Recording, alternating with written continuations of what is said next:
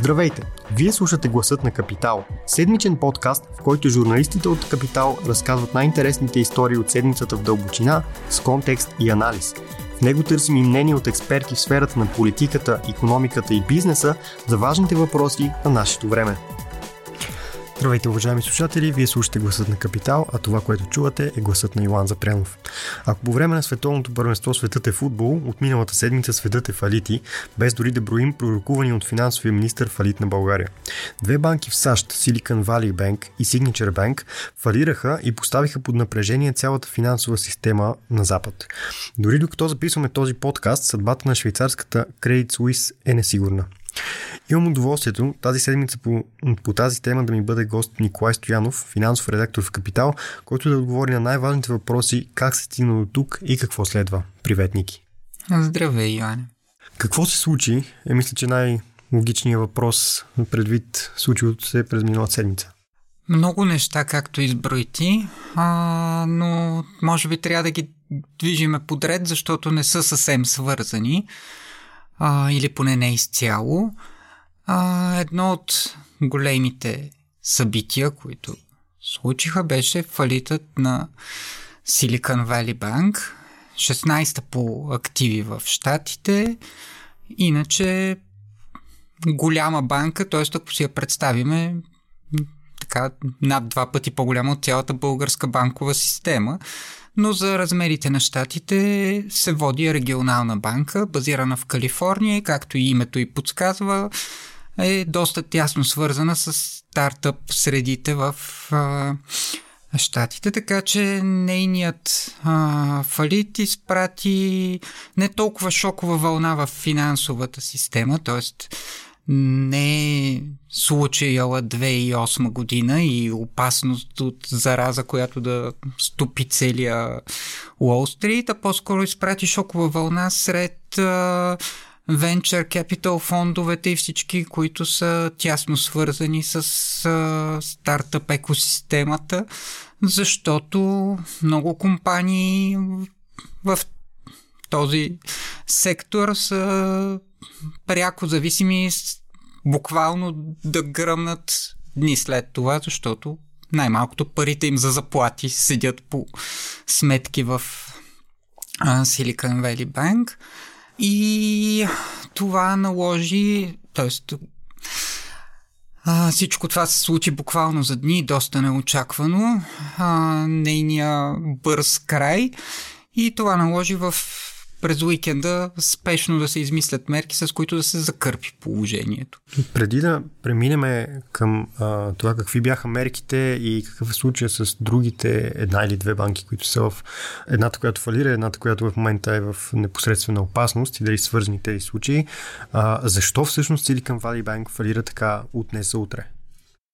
Silicon Valley Bank а, големият ти проблем не идва от лоши кредити. Обикновено като чуваме, че банка фалира, първата асоциация е раздадения ни пари, които не могат да се върнат. В случая проблема и дойде от нещото, което се счита за традиционно за най-низко изисковата част от портфейлите на банките, нейните инвестиции в облигации, най-вече американски държавен дълг, но и ипотечни облигации и други инструменти с фиксиран доход, както ги наричаме на финансов език през предходните години, докато лихвите бяха ужасно ниски, нулеви, докато се изливаше ликвидност на пазарите, цялата стартъп екосистема разполагаше с много пари, съответно не се нуждаеше от кредити, но същевременно депозитите в тази банка растат доста бързо през това време.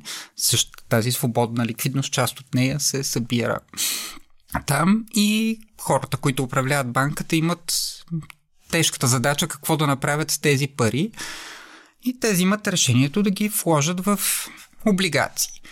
Когато лихвите започват да се покачват, стоиността на тези облигации намалява, а, цената им пазарната в момента. Това е една връзка на, на облигационните пазари, която си е да, винаги си съществува.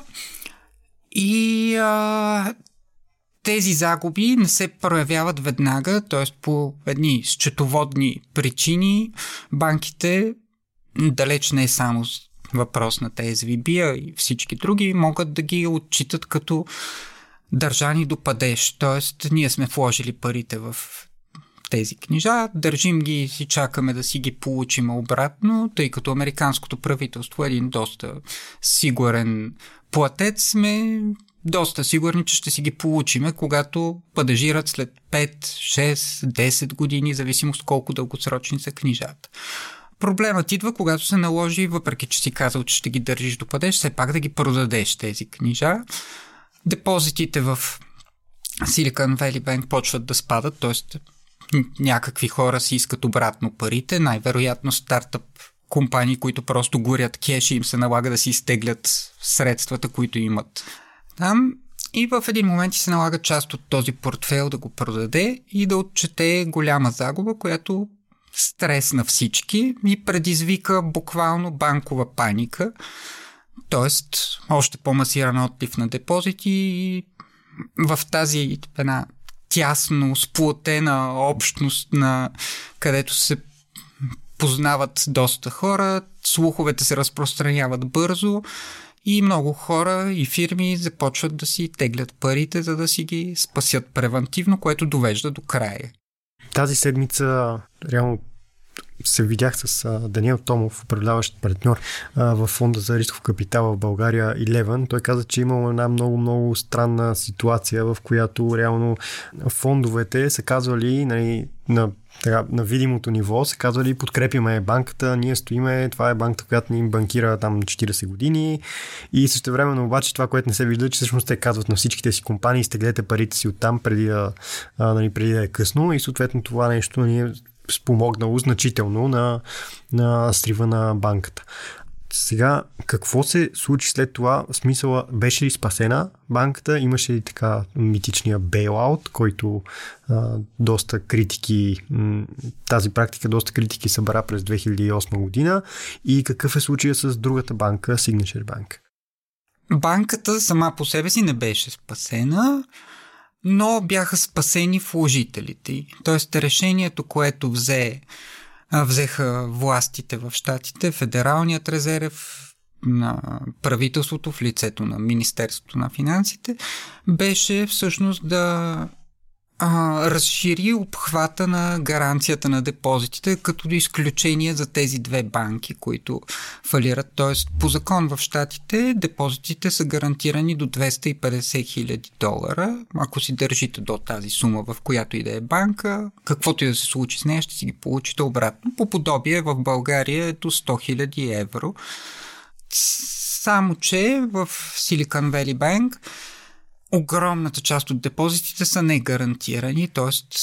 сумите надвишават гарантирания прак. И а, това е до някъде и част от причината да има този масиран, масирана банкова паника. Т.е. ако знаеш, че депозитът ти е гарантиран, очевидно имаш по-малко стимул да отидеш да си теглиш парите при слухове, но когато държиш много пари в една банка и знаеш, че можеш да ги загубиш, а, нали, това беше малко вметка към предишната тема. А, така че те просто решиха да кажат за тези две банки решаваме, че всичко на 100% е гарантирано, независимо дали сте държали просто сметка разплащателна, в която си получавате заплатата или 10 милиона или 100 милиона или колкото сума има, което е проблемно по няколко линии. В случая целта му е да ограничи заразата, т.е. да не си кажат вложителите в други банки, оп, тук едни хора загубиха пари, аз може да съм следващия и аз за по-сигурно да си преместя парите на някое по-сигурно място. Но поражда морален риск, който е доста огромен, защото от тук нататък на американското правителство би му било много трудно да откаже при всяка друга фалираща банка да приложи същия режим. Тоест, депозантите в измислите си името на следващата банка, която може да има проблеми и евентуално стигне до фалит, ще се наредят и ще кажат, а защо у нези зли капиталисти, богати тех, гурута ги спасихте, а нас не. Така че от тук нататък а, се заражда едно, макар и не е експлицитна гаранция, но имплицитна за, за всички в финансовия сектор, което е проблемно. Нали, контрапунктът е, че все пак хората, акционерите, а, големите облигационери и е, евентуално дори и менеджмента не са спасени, т.е. за банките си остава стимулът да управляват добре и да не предприемат огромни рискове, но за вложителите напълно се, се елиминира стимула да търсят по-стабилна банка. От тук нататък логичното поведение е да си кажеш, окей, тази банка ви предлага два пъти по-висока лихва, защо да не си държа парите при нея, след като някой след това, каквото и да стане с нея, ще ми ги върне. Другата банка, Signature Bank е горе-долу може би около два пъти по-малка от от Silicon Valley Bank, което означава някъде около 110 милиарда долара активи. Тя не е толкова специфично концентрирана в, в стартъп сектора, но пък има доста експозиция към крипто сектора, което я правеше доста уязвима и така критикувана и обсъждана от анализатори като потенциално фалираща още доста от преди това.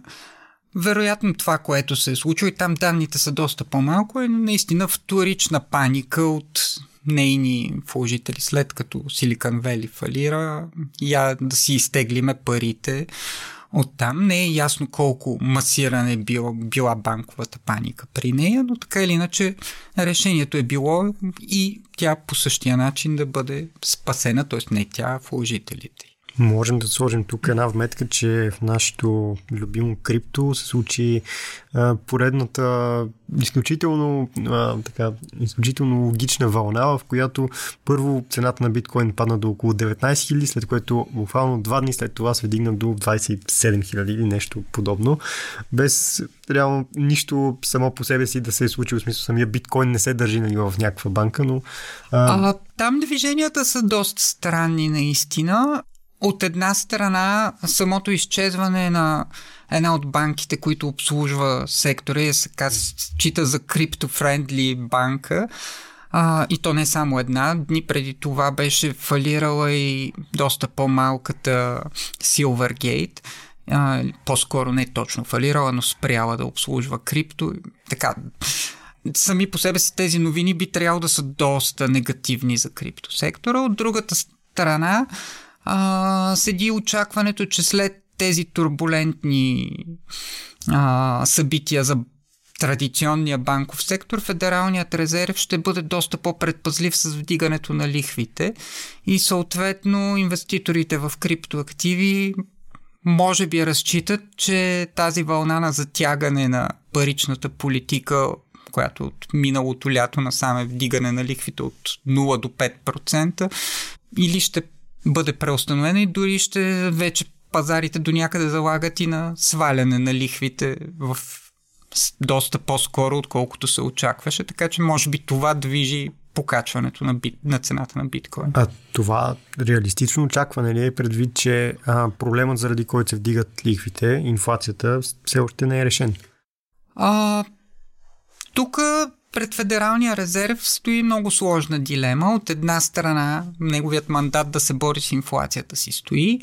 От другата страна, вече и финансовата стабилност е в уравнението. Тоест, а, ако проблемите довели до а, колапса на SVB, реално се дължат на покачващите се лихви и ако продължи със същия темп да покачва лихви, може да създаде проблеми и в други банки. Тоест, Федералният резерв не иска да щупи банковата система със сигурност, така че ще трябва да балансира между тези две неща и в един момент е доста реалистично да остави на заден план борбата с инфлация за, изв... за известно време и да каже паузираме за малко, услушваме се дали инфлацията няма да спада и от само себе си, дали не сме направили достатъчно. Така че не е толкова далече мисълта, че със сигурност дискусиите вътре в самия федерален резерв ще бъдат доста по оспорвани и тази решимост ние ще вдигаме лихви, докато не видиме ниска инфлация, няма да е толкова силна. Добре, но това не е ли малко като да захранваш, да захранваш някой, който вече има addiction, т.е. той е пристрастен към нещо, както банките и финансовия сектор и между другото фондовете за рисков капитал а, са пристрастени към ниските лихви, т.е. 5% лихва не е нещо, което никога не се е случвало в, в, в историята на човечеството. Напротив, това е по-скоро една нормална лихва. И сега се оказва, че една голяма част от банките има проблем да работи с някакви лихви, които исторически са, са били нормални нива. Да, проблем е. Наистина това е на доста наподобява зависимост. И този проблем, или поне голямата вероятност да се случи, си беше заложен още в поддържането на рекордно ниски лихви, изливането на ликвидност години наред, особено около COVID. Нали, тогава това буквално печатане на пари вече и раздаване на, на пейчекове без... Хеликоптерните пари. Да, се случваше в особено големи размери, така че от друга страна въпросът е, ако имаш наистина някой, който е може да го приравним до наркозависим, а можем ли да го лекуваме с cold turkey, нали, да му изтеглиме изцяло а, дозите ликвидност и да го оставиме да се справя както може. В финансовия сектор това рискува много неща да се щупят и да трябва да минем след това на обратния режим, защото лекуване друго, освен да го да залееш проблемите с ликвидност, много-много няма налично като, като концепция, така че най-вероятно целта ще бъде да се търси едно плавно изтегляне на ликвидност. Нали, цялото тази концепция за soft landing, за плавно приземяване на економиката и на, без да се спукат балоните, това е нещо, което се опитват централните банки да постигнат. Очевидно не става чак толкова плавно и колкото им се иска. За финал, два въпроса, които трябва да си така малко сложни въпроси. Първия с, с ясната идея, че докато излезе подкаста, може информацията да е неактуална, но какво се случва с Credit Suisse и доколко това е риск. И общия въпрос, който всъщност може би много от слушателите така или иначе искат да чуят е доколко тази ситуация наподобява тази от 2007 и 2008 година. Suisse има съвсем различни проблеми, т.е. те не са пряко свързани с американските турбуленции, има едни дълготрупани загуби, които за разлика от тези в, а, а, в SVB не бяха особено скрити за инвеститорите. Първо, нали, да вметка, че тя е много по-огромна институция, а реално е глобален играч за разлика от регионалната SVB. Тези загуби дълги години бяха покривани с набиране на свеж капитал, сравнително безпроблемно, пак в годините на ефтините пари. Това не беше кой знае какво предизвикателство. А, така големи, като големи акционери в нея се озоваха Sovereign Wealth Funds и най-вече саудитският такъв т.е. една саудитска банка в момента е най-големият акционер и изведнъж така, може би зле комуникирано, се появи новината, че тя твърдо отказва повече да налива капитал вътре, независимо какво се случва, което предизвика даже не толкова банкова паника, отлив на депозити, колкото борсова паника и инвеститорите в банката решиха, че има много сериозен риск тя да фалира при това положение. За ден акциите и се сринаха с не знам на колко затвориха като крайно, но в един момент падаха до с по 30%, което е сериозна волатилност за такъв голям играч. За биткоин може и да не е, но така че това, което се случи накрая, или поне накрая за сега, е, че тя получи нещо като спасителна линия от швейцарската централна банка. Това пак не е точно бейлаут, макар че е доста по-близо до него. Специализирани инструменти, специално тейлърът за нея, дизайнерски подготвени, така че да й набавят ликвидност и да успокоят пазарите. Това ни решава всичките фундаментални проблеми. Нейното преструктуриране към един по-нормален и печелив бизнес не се е случило, т.е. тя може да продължи да си трупа загуби и да внася някакви турбуленции, но незабавната опасност да да колабира в рамките на дни, буквално беше изтрита. И това поуспокои пазарите, акциите й се върнаха рязко нагоре с над 20% скок на следващия ден, което да, не значи, че нещо е фундаментално решено и че няма да има други турбуленции около нея, но поне такава незабавна опасност от някакъв финансов мелтдаун беше предотвратена. Дали говориме за втори случай на, или за повторение на 2008 година, според мен би било малко преувеличено. Трудно е да се каже, че това са изолирани случаи, т.е.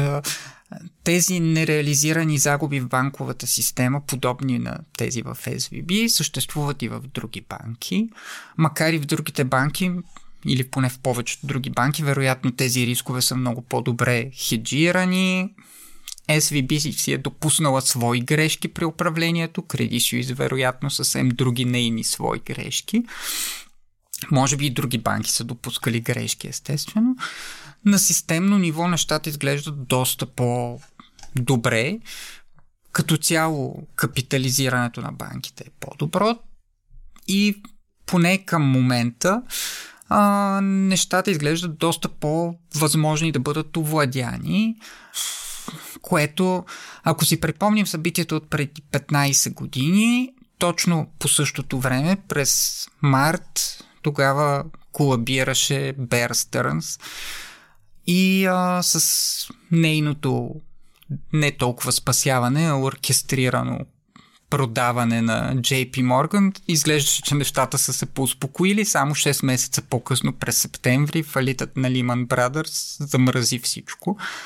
Така че възможността от голям вторичен труд винаги съществува, но на, към момента поне е доста трудно да бъде идентифициран и да се каже наистина следва нещо подобно и по всичко така общия рисков профил на системата изглежда доста по-добре от тогава.